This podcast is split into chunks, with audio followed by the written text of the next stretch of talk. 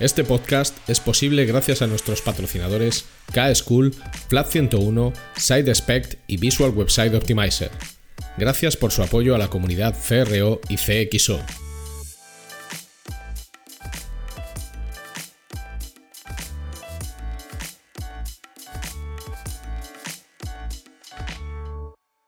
Mi nombre es Ricardo Tallar y estás escuchando CRO Café en español, el podcast de referencia en CRO y CXO, donde hablamos con profesionales digitales de todos los rincones del planeta sobre nuestro trabajo, con el objetivo de compartir, entretener y aprender.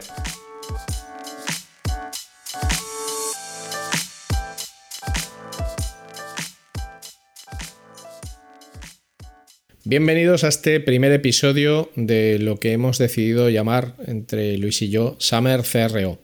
Si recordáis, eh, dijimos que durante el verano pues no iba a haber episodio semanal de CRO Café con entrevistas a invitados. Lo que va a haber son tres episodios, este es el primero, en el que lo que vamos a hacer es responder en un formato de consultorio de la señorita Pepis a las dudas y a las preguntas y a los comentarios y a las reflexiones sobre CRO que nos habéis hecho llegar por diferentes redes sociales, principalmente LinkedIn, Twitter y Instagram. Yo dije que quien quisiera podía preguntar lo que quisiera y responderíamos en este consultorio. Y con eso, pues nos han salido tres episodios La Mar de Pintones, que son estos Summer CROs, del cual este es el primer episodio. Así que ya sabes, relájate, ponte una banda sonora tranquila, un Slayer, un Pantera, un Motorhead, un Megadeth, y sírvete eh, tu mejor copa de Tolón Tolón, Disaronno, eh, Thunder Beach o Jack Daniels Honey y prepárate para escuchar. Vamos a por ello.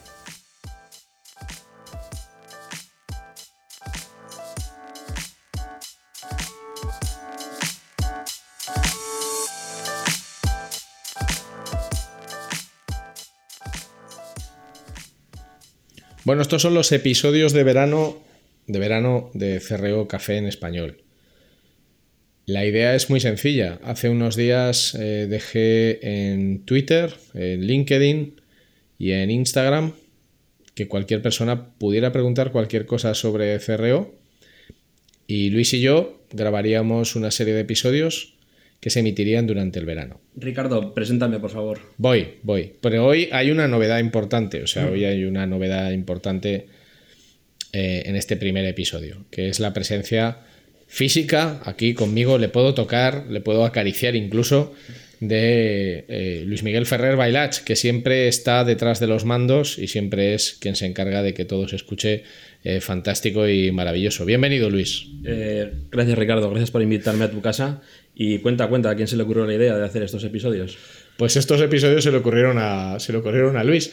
Pero bueno, como hacemos con todos los invitados, aunque solo sea por, por hacer un, un, recorrido, dinos quién es Luis Miguel Ferrer, de dónde viene, eh, a qué se dedica y qué hace aquí en Cerreo Café en español.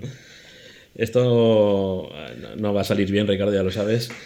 A ver, Luis Miguel Ferrer eh, nace en Zaragoza en 1977, el año que muere Elvis.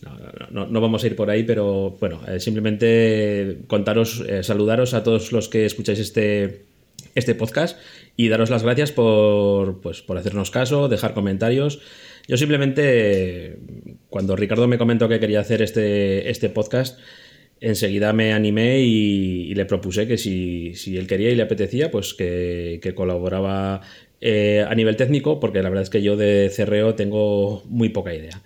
Entonces, nada, simplemente estoy aquí editando los episodios, echándole una mano de vez en cuando y pasándomelo bien y aprendiendo. ¿Qué más quieres que te cuente, Ricardo? Perfecto, yo creo que con esto que has contado es suficiente. Entonces, bueno, hemos recibido bastantes preguntas, eh, tanto de Twitter como de LinkedIn como de Instagram, así que Luis se va a encargar de leerlas haciendo mención a los usuarios para que os sentáis identificados y sepáis quiénes sois y quiénes son los que hacen las preguntas y las vamos a ir respondiendo a lo largo de varios eh, episodios. Vamos con ello. Voy a intentar leer despacito, que me he dado cuenta que hablo muy rápido y para que se me entienda bien voy a controlarme y a leer más despacito. Venga, Ricardo, vamos a empezar con la primera pregunta que nos envía Fernando Muñoz, eh, su nick es arroba senormunoz desde Twitter Y Fernando nos pregunta, bueno, te pregunta a ti en concreto, ¿cómo eliges los invitados? ¿Eliges primero el tema y después el invitado? ¿O el invitado primero y después el tema principal? ¿Hay alguien que se haya salido totalmente del guion? No hace falta decir quién. ¿Y te destrozará el episodio? Bueno, cuando empezamos a hacer el podcast eh, había dos premisas. La primera era, y es, que sea un podcast eh, diverso, en el sentido de que intentamos que la mitad de los eh, entrevistados sean mujeres y la mitad sean hombres, que es algo que no solo se consigue, sino que creo que ahora mismo eh, llevamos alguno más de, mujeres, fantástico y maravilloso. Tampoco es que el género sea algo decisivo en la elección.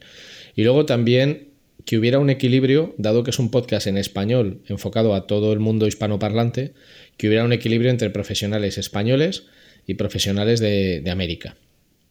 Y yo creo que eso lo estamos consiguiendo. Es difícil, ¿eh? O sea, es complicado porque, por ejemplo, encontrar mujeres profesionales digitales americanas que vivan en América, porque por aquí sí que ha pasado, por ejemplo, eh, Laura Rodríguez, eh, Cecilia, eh, y otras profesionales que son americanas pero viven en España. Entonces, bueno, es, está siendo, esa parte está siendo la más difícil. así que cualquier persona que esté escuchando este podcast y conoce a una profesional digital americana que viva en un país americano, yo encantado de contar con ella. En principio, yo busco los invitados de tres maneras. Pienso un tema, investigo sobre el tema quien habla sobre ese tema y tengo una lista de personas, eh, tengo un Excel con una lista de sobre todo perfiles de LinkedIn, o bien gente que ya conozco de hace muchos años que sé que pueden hablar muy bien de un determinado tema. Y la tercera vía son personas que me recomiendan otras personas, invitados que pasan por aquí, eh, gente que me ve en un evento y me dice, oye Ricardo, estaría muy bien eh, hablar con fulano. Eh, la persona que más se salta el guion y revienta los programas soy yo mismo. O sea que los invitados ahí dan muy poco problema. Porque cuando invitamos a alguien a Cerreo Café le enviamos dos documentos. Una guía de, por ejemplo, pues ten la habitación, que no haya ruido, un buen micro, etcétera. Y luego una guía del episodio, que son los temas que vamos a tratar. Y yo ahí suelo poner una lista de 10, 15 preguntas. La mayoría de las veces no hago ninguna de esas 10 o 15 preguntas o hago 3 o 4. Y así es, eh, así es como funciona la, trastienda. Y luego este señor, eh, Luis, es quien se encarga de con estos audios grabados por darles calidad, equilibrar sonidos y a partir de ahí creamos la entrada a la web, publicamos el episodio y bueno, es muchísimo más trabajo del que en un principio pueda parecer. Sobre todo esa parte de, de gestión de localizar los invitados. Pero insisto, yo os invito a los que escucháis Cerreo Café que me escribáis. Mi usuario es en la mayoría de las redes es rtallar, R-T-A-Y-A-R, y digáis, oye Ricardo, lleva a fulanito, que es un tío fantástico en experimentación, o a menganito, que es un científico de datos eh, top de los tops del super top.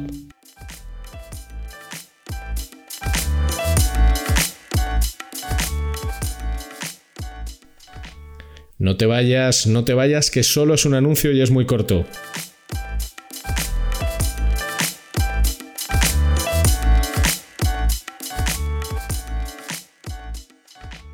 Si necesitas ayuda profesional para mejorar la conversión de tu negocio digital, tu mejor opción es contar con Flat 101.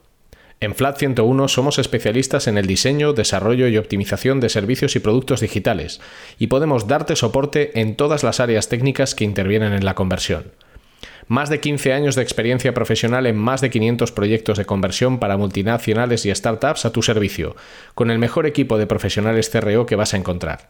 El resultado nos importa y el cómo conseguirlo también. En FLA 101 estamos listos para ayudarte.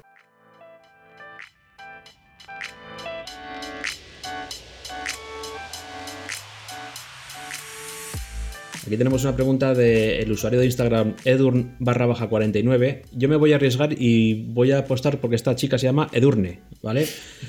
Eh, y que tiene 49 años, bueno. ¿Qué diferencia hay entre lo que llaman marketing digital y el CRO? Un poquito amplia la pregunta, quizás, Ricardo. Eh, bueno, un muchito.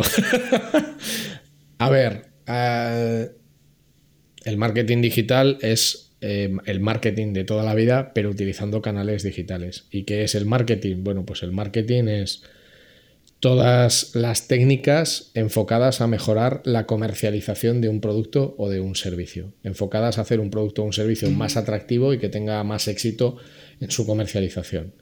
Y eso incluye, bueno, pues a todo lo que nos exponemos todos nosotros todos los días, eh, cada vez que alguien quiere vendernos un producto o un servicio. El marketing digital es el diseño y la ejecución de estrategias y tácticas de marketing en los canales digitales en los buscadores, en los sitios web, en las, aplicaciones, eh, bueno, en, los canales de comunicación digitales. El CRO es una disciplina que está dentro del marketing digital o que juega dentro del marketing digital, no son cosas diferentes. Igual que el SEO está dentro del marketing digital o igual que eh, bueno, eh, cualquier cosa que persiga atraer clientes o mejorar el rendimiento de un cliente en una propuesta digital estaría dentro del marketing digital, porque el objetivo del marketing es ensalzar las virtudes de cualquier producto, de cualquier servicio, contar las cosas de la manera más adecuada para que ese producto o ese servicio resulte lo más atractivo posible y las personas queramos comprarlo un número eh, infinito de veces. Gracias, gracias Edurne por tu pregunta y perdona eh, por la broma del nombre. Venga, Ricardo, vamos a seguir con otra de las preguntas que nos llegan por Instagram. Esta vez es el usuario Raquel barra baja Odelot. Y Raquel nos pregunta, ¿cómo empezar a detectar las ineficiencias más importantes y cómo priorizar su resolución? Venga, Ricardo, dale. Bueno, a ver, eh, ¿Cómo detectarlas? hay una manera bastante sencilla sin recurrir a los datos que es ejecutar las interacciones principales en cualquier producto o servicio en el que estés trabajando. O sea, es un e-commerce, pues compras. Compras un producto en desktop, en móvil y sobre todo compruebas, por ejemplo, que toda la capa de usabilidad o los higiénicos de interacción funcionen correctamente. Que no haya... Ahora es muy, muy típico, por ejemplo, que los avisos de cookies no tapen, por ejemplo, botones de compra eh, que no se despliegue una promo eh, cuando estás en medio del checkout y no te deje continuar, que no haya teclados desplegables en móvil que no puedan plegarse o completar los datos y queden plegados para luego continuar con el proceso. O sea, una forma sencilla de detectar ineficiencias es ejecutar tú mismo los procesos de compra o de contratación en los dispositivos principales. Y luego lo verdaderamente interesante es profundizar en los datos, cuantitativos y cualitativos. La manera de localizar una ineficiencia en los datos cuantitativos es coger eh, una métrica de referencia, por ejemplo, el rebote en las páginas de destino, el porcentaje de conversión, coger una media, supongamos que tenemos una media de conversión del 1%, eh, y definir un intervalo de confianza para buscar ineficiencias, por ejemplo, más menos 20%. Es decir, vamos a considerar que todo lo que esté entre el 0,8 y el 1,2% es correcto y empezamos a navegar por las dimensiones de datos hasta que vemos que hay eh, segmentos de datos o dimensiones que nos dan valores por debajo del 0,8. Por ejemplo, encontramos que un determinado canal de tráfico o un determinado país está muy por debajo del 0,8 o que en unos determinados flujos de navegación se está muy por debajo del 0,8 y ya empiezas a tener pistas. Explicar esto en audio eh, sin poder poner pantallas de ejemplos y poder explicarlo es difícil, pero básicamente esas serían eh, las dos grandes patas un poco para localizarlas. Luego, la otra pregunta era sobre priorizar las acciones. Sí, ¿cómo priorizar la resolución? La resolución, ¿vale? ¿Cómo priorizar la resolución? Bueno, ahí cuando tú detectas ineficiencias, formulas una hipótesis y cuando formulas una hipótesis, de la hipótesis eh, salen diferentes tipos de acciones que pueden llevarse a cabo. La priorización de esas acciones, de cómo priorizar esa resolución, la mejor manera de hacerlo de una manera objetiva es utilizar un sistema de priorización, un framework de priorización. Los más populares son el framework ICE, como hielo en inglés, ICE, que son las siglas de Impact Cost Effort, impacto coste esfuerzo, el método PAE, PIE, que como el pie en español o la tarta en inglés, que es de Potential Impact Is, es potencial impacto, facilidad de implementación, y el método PXL, que es de, que es de la empresa CXL. Entonces son tres métodos de priorización diferentes del más fácil al más complejo. El método ICE es el más sencillo, el método PI es un pelín más complejo y el método PXL es el más complejo de todos. Pero son sistemas de priorización que a ti te permiten, cuando tienes 30 acciones de mejora, determinar cuál de ellas es la primera que deberías llevar a cabo. Entonces yo me informaría, si no conoces estos frameworks de priorización sobre ellos, y empezaría a trabajar con ellos para tener una foto clara de qué acciones hay que ejecutar y cuándo. Gracias Raquel por tu pregunta y espero que la respuesta de Ricardo te haya ayudado. Seguimos con otra pregunta que nos hace llegar Bryce Calvo, eh, su usuario es arroba BryceCV desde Twitter, y nos pregunta, ¿qué porcentaje de test os terminan en empate o una mejora mínima? ¿Algún cliente en la que los tests siempre jueguen a empatar? ¿Aquí existen los penaltis? Y por último, ¿qué proceso seguís para aseguraros de que con el test no se rompe la página? Bueno, mucha. Hay mucha mandanga ¿eh? en, esas, preguntas. Em, muchos test, muchos test em, se quedan en empate o muy cerca del empate, con mejoras muy pequeñas. Muchos. También depende del tipo de cosas que estés testando. Es decir, si lo que testas es un cambio de impacto, por ejemplo, un cambio de disposición de elementos, un cambio de la imagen principal, eh, un cambio de funcionalidades, generalmente los impactos no, son grandes y entonces no te quedas empatado. Si lo que haces son cambios sutiles, un color, un contenido, em, es bastante probable que te quedes en una situación de empate. También en una situación de empate porque el volumen de tráfico que estás enviando al test no te permite alcanzar la famosa significancia estadística dependiendo también pues, del, intervalo de confianza que hayas definido y de la varianza de la muestra, bueno, y de un montón de variables más, ¿no? Entonces, el porcentaje es alto. Es alto si los test los realizas haciendo cambios de bajo impacto. Si, por ejemplo, me viene ahora a la cabeza una vez que hicimos un test A-B en una landing de una aseguradora, modelo original, modelo alternativo. Era un test de redirección, es decir, no cambiábamos una cosa, cambiábamos muchas cosas. Cambiábamos el tono del mensaje, cambiábamos las imágenes, cambiábamos el modelo de lead. Entonces, mientras que la versión original convertía al 0,65% a lead, la versión alternativa convertía a algo más del 5%. Entonces, es una bestialidad de mejora. Eso no es lo habitual. Lo habitual son mejoras pequeñas que lo que tienes que hacer es eh, interpretar que esas mejoras tienes que amplificarlas en un test eh, que haces a continuación, llevando esa mejora dándole un, poco de vitaminas, ¿no? haciendo que sea una mejora más agresiva en el siguiente test. Esto en primer caso. Em, ¿Hay penaltis? Bueno, los penaltis son eso. Si yo veo que, por ejemplo, un cambio en la disposición de unos elementos produce una mejora de solo un 5% y no tengo significancia estadística, sí que sé que esa línea de trabajo está produciendo mejoras, así que quizás si detengo ese test y vuelvo a ejecutarlo, lo haga en esa línea de mejora, pero de una forma mucho más agresiva. ¿Vale? Mm, luego, ¿había, ¿había, otra parte? ¿Cuál era?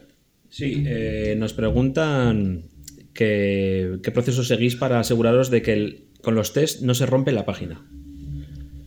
Vale, yo creo que aquí lo que hay que hacer es una fase de QA. Es una fase de QA, comprobar que todo funciona correctamente desde el punto de vista técnico y luego dependes mucho de la herramienta, de si es una herramienta eh, client-side, una herramienta que se ejecuta en el navegador del usuario o una herramienta server-side.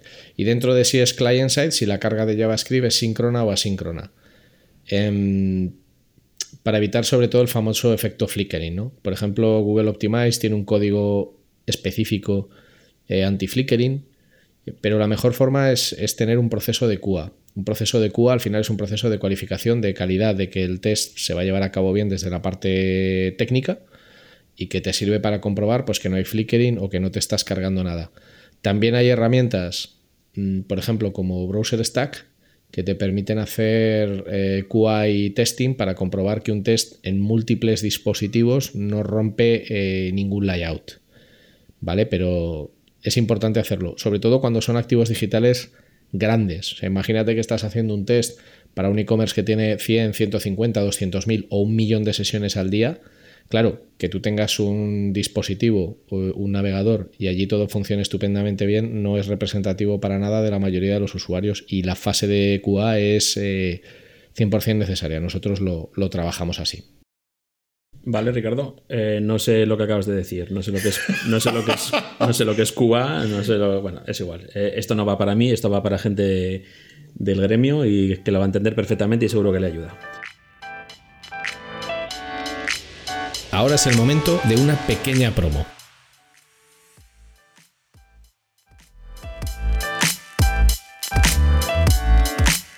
SideSpec te ofrece una solución única a nivel mundial en el campo del testing AB la personalización y la recomendación para tus usuarios. SideSpect funciona de forma server-side, sin necesidad de scripts de ningún tipo, lo que garantiza un rendimiento óptimo. La solución de SideSpect elimina retrasos y la posibilidad de cualquier efecto flickering. Y esta aproximación también garantiza que la actual y las futuras reglas de seguridad de cualquier navegador como ITP y ETP no impactarán en tus experimentos. Para más información, visita sidespect.com.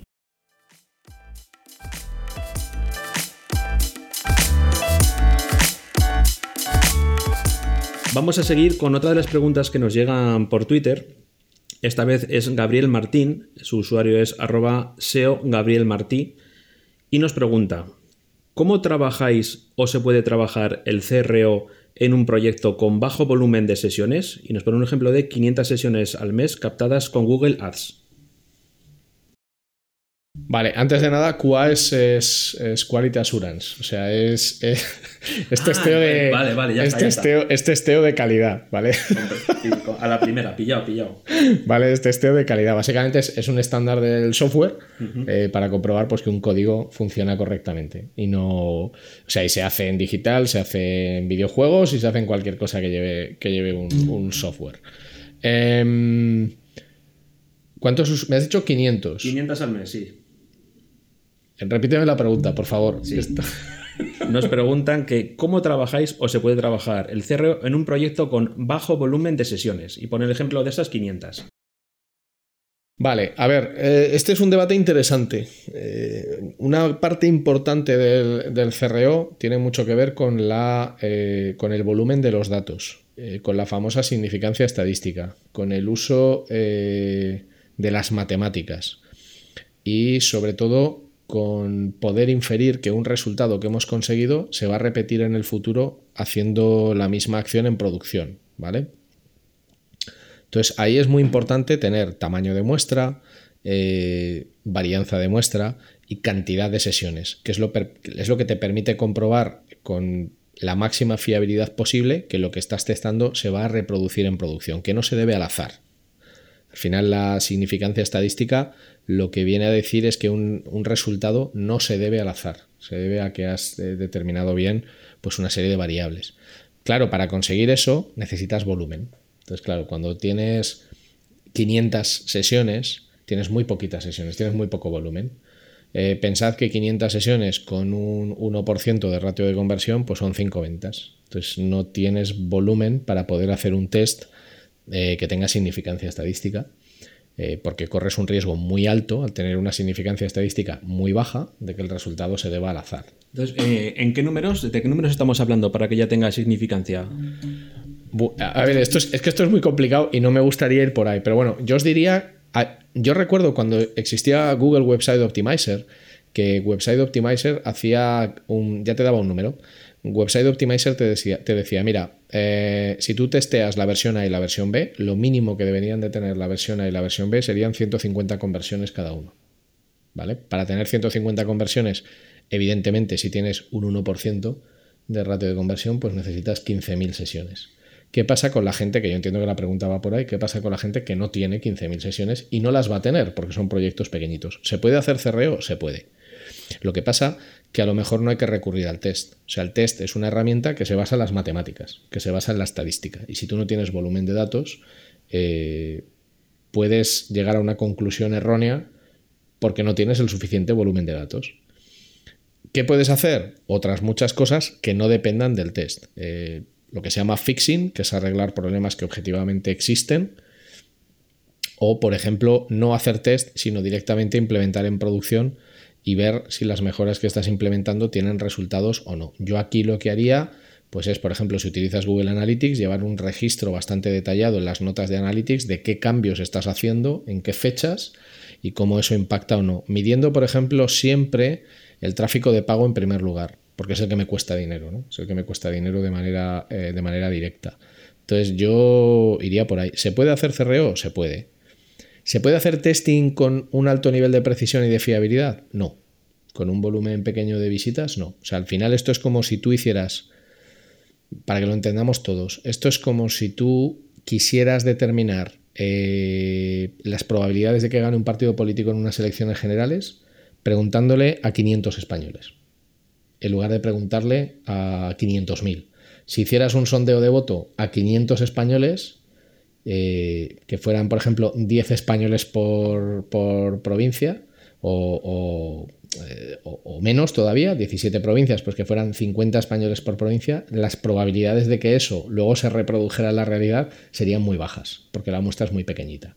Pues esto es lo mismo. Entonces yo me centraría en localizar ineficiencias reales, problemas reales en la transacción y en arreglarlos eh, directamente omitiendo la parte de testing porque para eso sí que necesitas volumen de datos. Gabriel nos manda una segunda pregunta enfocada a la imagen y a la, fama que tenga una marca en concreto. Entonces, él nos pregunta, ¿en qué medida influye en la conversión la fuerza de marca o ser una marca reconocida? ¿Se puede vender con una marca de nueva creación a corto plazo con tráfico pagado? Empiezo por el final. Sí que se puede vender con una marca nueva con tráfico pagado a corto plazo. Es una pregunta muy genérica. O sea, la dificultad... Vamos a ver, la marca es un activo muy poderoso. O sea, no es lo mismo que yo ponga un e-commerce en funcionamiento y yo me llame Zara a que yo me llame Rara, ¿vale? Y sea una marca totalmente nueva. Eh, cualquier marca que ya exista en el mercado y que lleve 30 o 40 años o 10 años haciendo un trabajo de marketing ya tiene una confianza ganada por parte de los usuarios. Y muchas veces si no compramos algo no es porque el producto no nos guste, sino porque no nos fiamos de quien nos lo vende. No en el sentido de que me parezca un criminal o tenga una desconfianza, sino de que no, no me fío, no te conozco de nada, no sé quién eres y no me acabo de fiar, ¿no? Pero luego hay otra variable que interviene mucho, que es si estás vendiendo un producto o un servicio que es fácil de entender y de identificar. Por ejemplo, tú creas una marca nueva y la llamas, yo qué sé, eh, Power Fire y es una marca de zapatillas, ¿vale? Venga, que tenemos zapatillas Power Fire from Hell. Y tus zapatillas Power Fire from Hell son zapatillas. Todos llevamos zapatillas y todos sabemos lo que es una zapatilla. Entonces, aunque sea una marca nueva, tu ratio de conversión por lo general cuando es una marca nueva en un producto estándar o establecido suele ser unas tres veces inferior al ratio estándar. O sea, si el ratio de conversión normal es de un 1,07% y te pones a vender zapatillas Powerfire from Hell, pues las venderás al 0,3, entre el 0,3 y el 0,45 con, con tráfico pagado, siempre y cuando tu landing esté bien, tu propuesta esté bien contada. Ahora bien, Tú vendes eh, Power Fire from Hell, pero no son zapatillas, que es una cosa que todos usamos. Es un servicio personalizado de asesoramiento para que elijas el mejor seguro para tu smartwatch. Entonces, es una cosa, eh, pero me entiendes, ¿no? ¿A dónde voy? Completamente. Es una cosa eh, tan poco común, tan de nicho y tan rara que todos tenemos que hacer un esfuerzo enorme por entender lo que me estás vendiendo y encima eres una marca nueva. Porque si tú me vendes un servicio de asesoramiento para seguros enfocados a smartwatch, pero eres Zurich, eres Alliance, eres Mafre o eres una aseguradora que conozco, una vez más tendré más confianza en tu, en tu, en tu servicio. Si la pregunta es ¿se puede? Sí, se puede. ¿Cuál es la diferencia? La velocidad, la velocidad en el crecimiento. Una marca establecida, un producto estándar, mucha velocidad en poco tiempo. Marca desconocida, producto desconocido, o servicio desconocido o con bajo nivel de uso, es el proyecto eh, objetivamente más difícil. Pero eso no significa que no pueda hacerse y que no deba de hacerse, de hecho.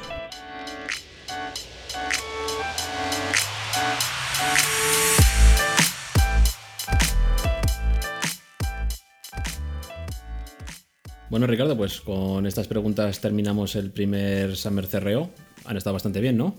Sí, yo creo que sí. Sobre todo ha habido mucha variedad. La verdad es que ha habido bastante equilibrio entre las diferentes redes sociales y bueno, espero que haya sido interesante y entretenido. Agradecer desde aquí a todos los oyentes, pues eso, que, que estáis allá al otro lado y nos habéis mandado estas preguntas y los que no las han mandado, pues también. Gracias por escucharnos. Muchas gracias, nos vemos en el siguiente episodio.